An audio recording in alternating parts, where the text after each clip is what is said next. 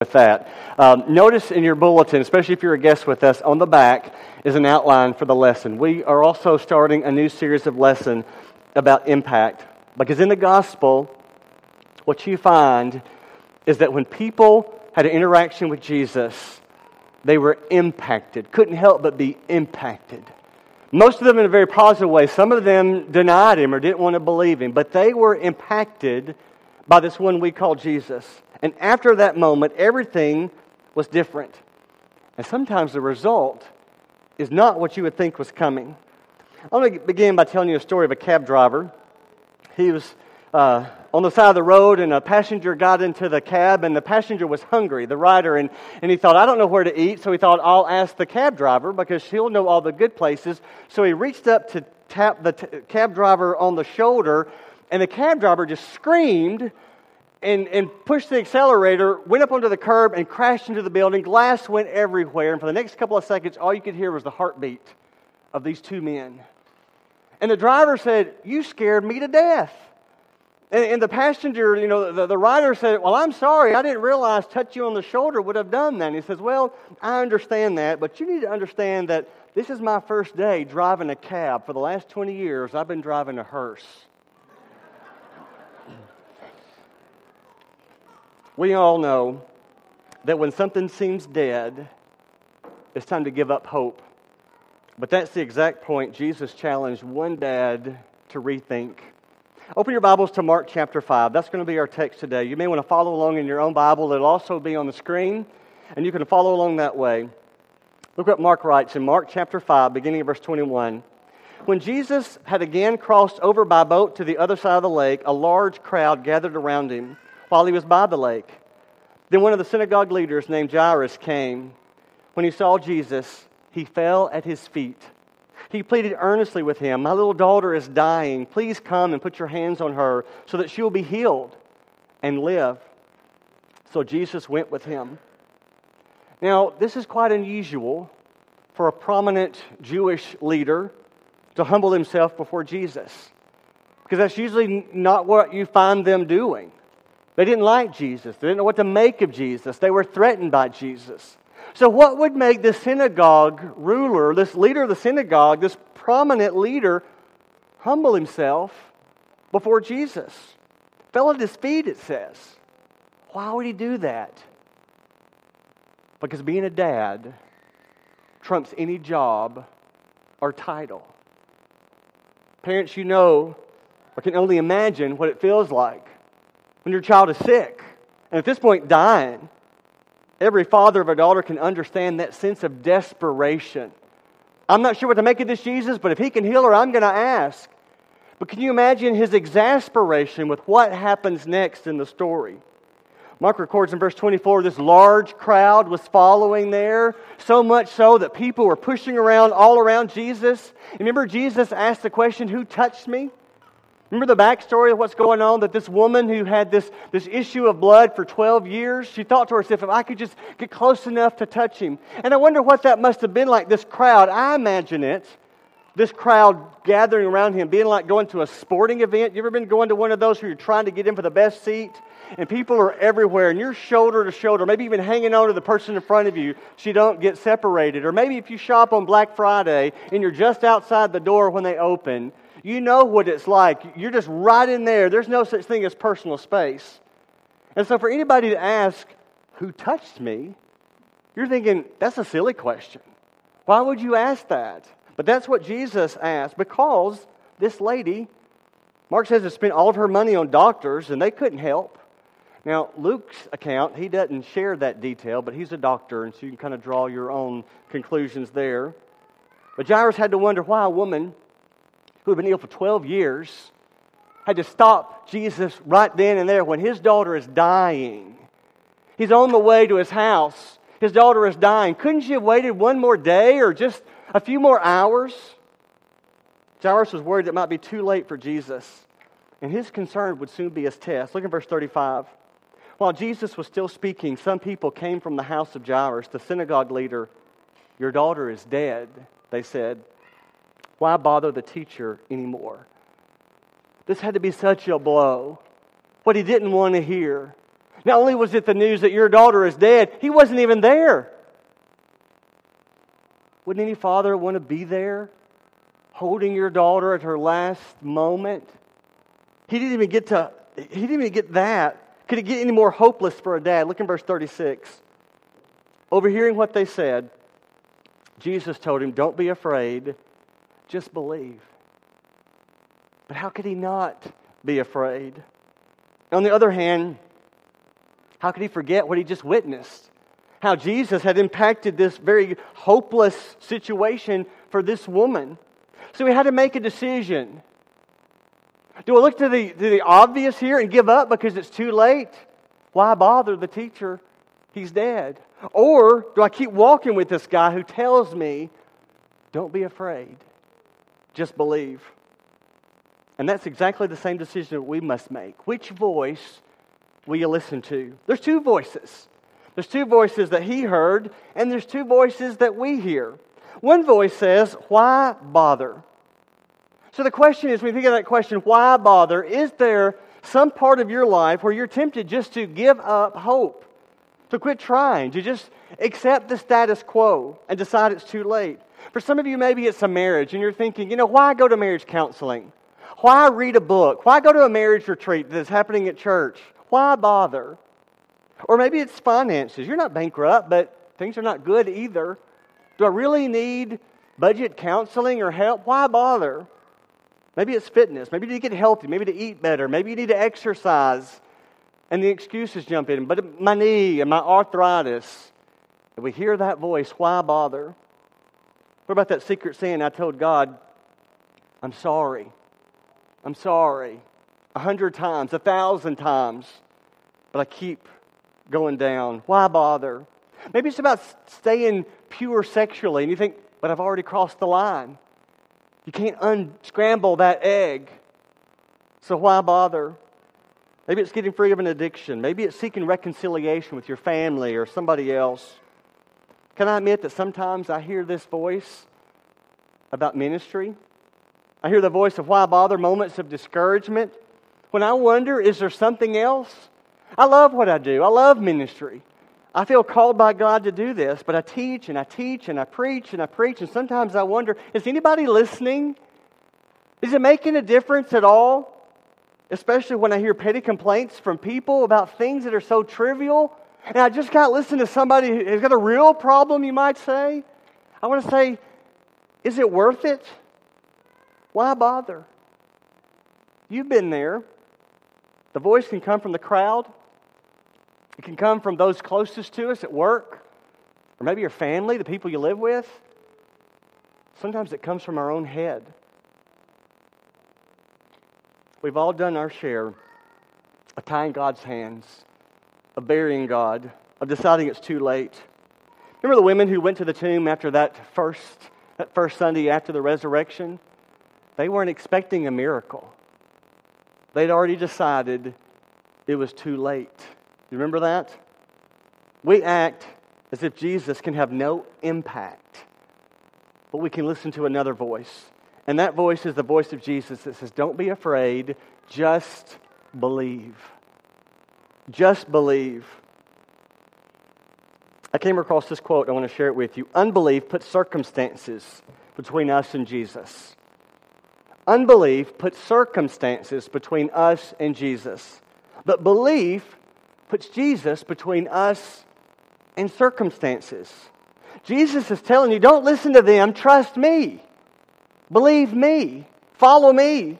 And Jesus knew what Jairus had just heard was true. His daughter was dead. That's true. But Jesus also knew it wasn't the final word. And that's because what we call the irreversible, Jesus sees as an opportunity. Is it a moment? It's not the end. For Jesus, it's the next chapter. We think it's the end, but it's not the end.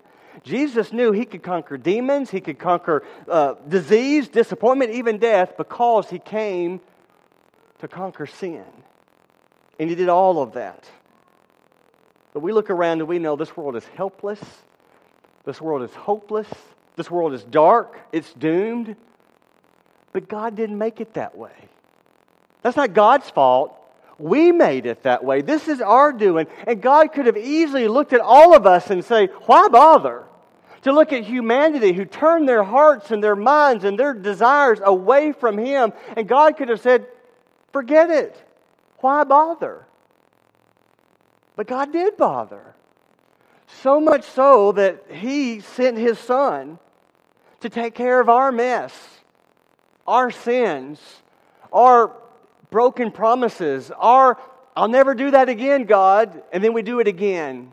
He came for all of that.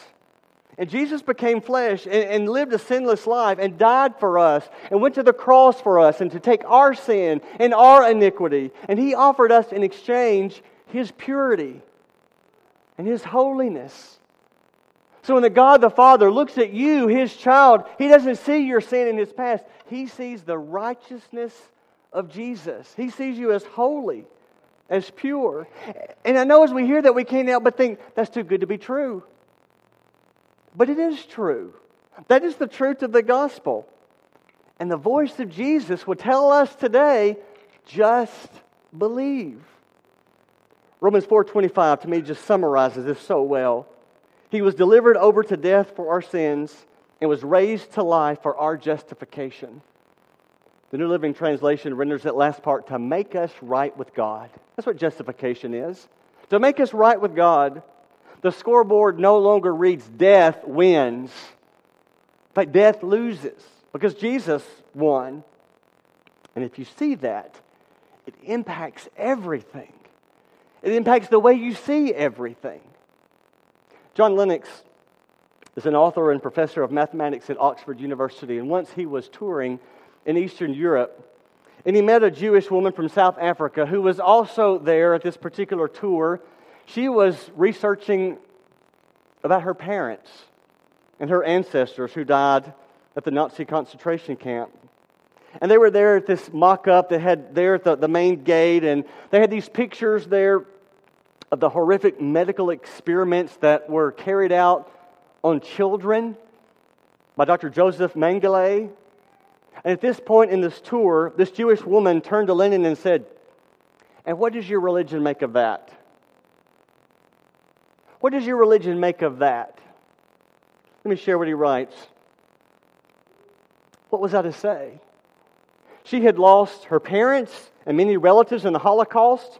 I could scarcely bear to look at the Mengele photographs because of the sheer horror of imagining my children suffering such a fate. I had nothing in my life that remotely paralleled the horror her family had endured. But she stood in the doorway waiting for an answer. I eventually said, I would not insult your memory of your parents by offering you simplistic answers to your question. What's more, I have young children, and I cannot even bear to think how I might react if anything were to happen to them, even if it were far short of the evil that Mengele did. I have no easy answers, but I do have at least what I think is a doorway to an answer. What is it? She said. You know that I'm a Christian. That means I believe that Yeshua is the Messiah. I also believe that he was God incarnate, coming to our world as Savior, which is what his name, Yeshua, means. Now, I know this is even more difficult for you to accept. Nevertheless, just think about this question if Yeshua was really God, and I believe he was, what was God doing on the cross? Could it be that God begins just here to meet our heartbreaks by demonstrating that he did not remain distant from our human suffering, but became part of it himself? For me, this is the beginning of hope. And it's a living hope that cannot be smashed by the enemy of death. The story does not end in the darkness of the cross. Yeshua conquered death. He rose from the dead, and one day, as final judge, he will assess everything in absolute fairness, righteousness, and mercy. And she stood there in silence with the tear going down her cheek, said, Why has no one ever told me about my Messiah? Why has no one ever told me about my Messiah? See, the impact of a collision with Jesus should be this wave of hope, this infusion of hope that forever changes everything. The resurrection is not a, a, holiday that we just celebrate once a year. It is a reality, a daily reality that impacts our every being. It turns a why bother into why settle for the way things are.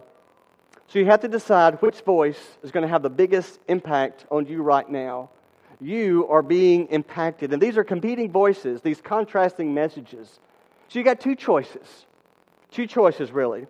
You can choose first to tune out the doubters, to be full of hope when no one else is full of hope. But to do that, sometimes you have to empty the room. Notice that's what he does here. Mark 5, verse 38. When they came to the home of the synagogue leader, Jesus saw a commotion with people crying and wailing loudly. He went in and said to them, Why all this commotion and wailing? The child is not dead, but asleep. But they laughed at him. Bad idea. They shouldn't have laughed at him because look what he does. Look how he responds in verse 40. After he put them out, he took the child's father and mother and disciples who were with him and went in where the child was. After he put them out, first thing he did was clear the room. I find it interesting that the New Living Translation renders that he made them all leave. The New Century Version says, after throwing them out of the house. I think that's accurate.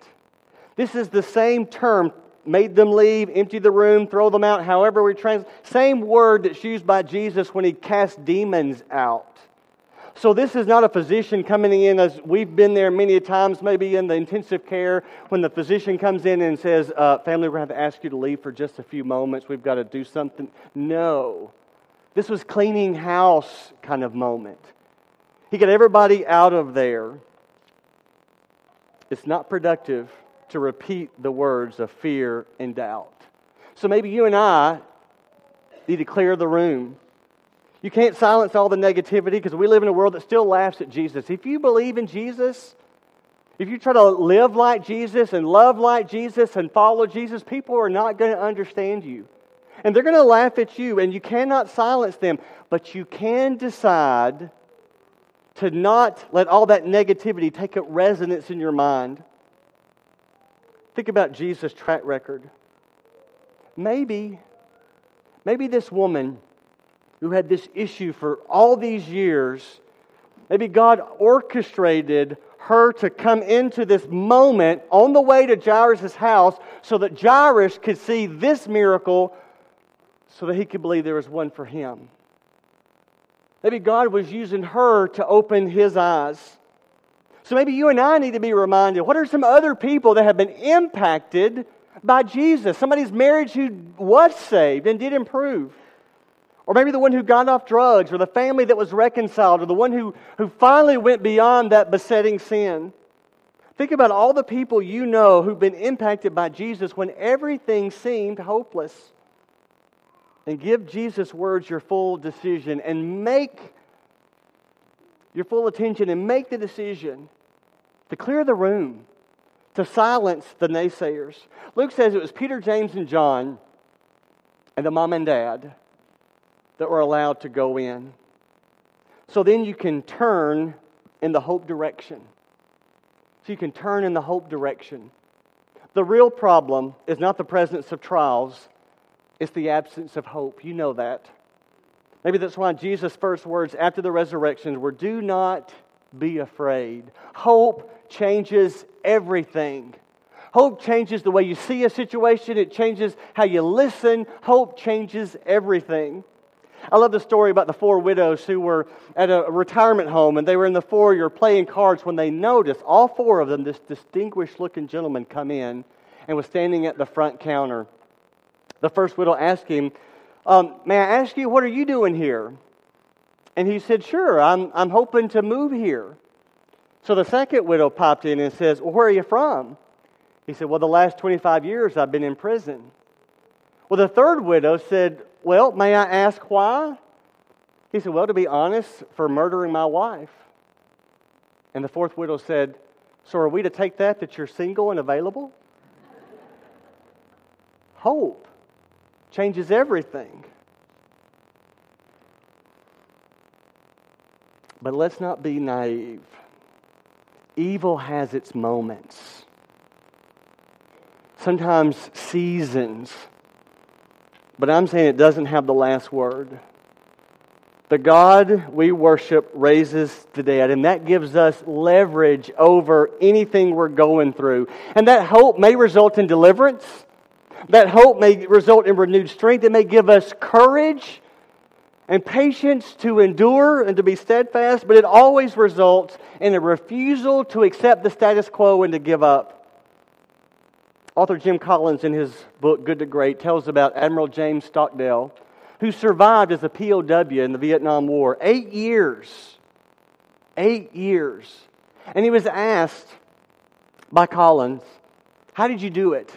And here was his reply I never lost faith in the end of the story. I never doubted not only that I would get out, listen to this, but also that I would prevail in the end and turn the experience into a defining event in my life in which, in retrospect, I would not trade. That's an amazing perspective. Collins then asked him, Well, who didn't survive? Who didn't make it out? And Admiral Stockdale said, That's easy. The optimists. He said, The optimists, they were the ones who said, We're going to get out by Christmas. But Christmas would come and go. And then they'd say, We're going to get out by Easter. And Easter would come and go. We're going to get out by Thanksgiving. And then it'd be Christmas again. And they died of a broken heart. Real courage embraces the twin realities of the current difficulty and the ultimate triumph. It's not naive. It's not Pollyanna. You're not just saying empty, it's going to be okay. Sometimes in the middle of something, it's not okay. So, real courage embraces those realities, both of them. There are times when life stinks, when it's horrible when you don't want to get up in the morning and you don't want tomorrow to come because it's going to be a repeat of today. There are times where that happens, but it won't be forever.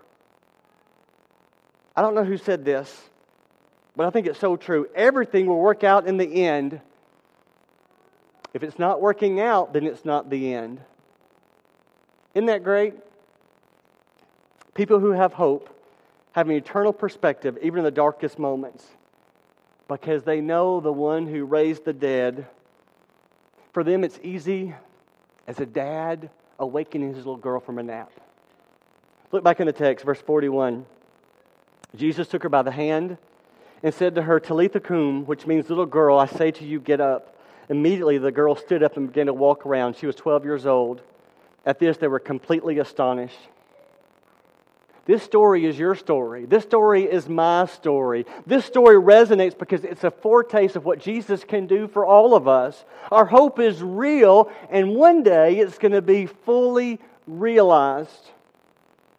So here's the last point the conclusion get used to getting up. That's what he told her to do get up. But what we're used to is excuses. I fell down. I know that. Everybody knows that. Get up. I'm tired. Yes, you're tired. Get up. Get used to getting up. Jesus, here's what we know about this situation Jesus could have healed her from a mile away, from miles away. He didn't have to go to the house. Remember, there's times where he would just speak the truth, speak it, and make it happen. But he did go to the house. He wanted to go to the house. He went into the house, he went into the room. Mark says he took her by the hand. I want you to notice this the first touch she felt the first voice she heard, the first face she saw was Jesus. We read this story and we so empathize with her mom and her dad, don't we? What it must have been like to have been so desperate and then so defeated when she finally died, and then for Jesus to come in and to clear the room, but you're one of those few that was in there. And we think of the reunion, but it wasn't just about the reunion of all of them. First, it was Jesus. The first touch she felt, the first voice she heard, the first face she saw. Do you realize that's going to be you? When it's our time to go, His will be the first voice you hear and the first face you see. Yes, it'll be a great reunion of all those who've gone before us, but it's first going to be about Him. And the hope of that day impacts every day. Death has surrendered to Jesus. And I hope you will too. Jesus came to give you eternal life. And we're going to stand and sing a song to encourage you to claim that life, to confess that you believe that He is the Son of God. And as you confess, let Him make you clean as He washes you in baptism, to give you His Spirit to live in you, so that you can walk daily with Him with a hope that forever impacts everything. If you need to come, won't you do so while we stand and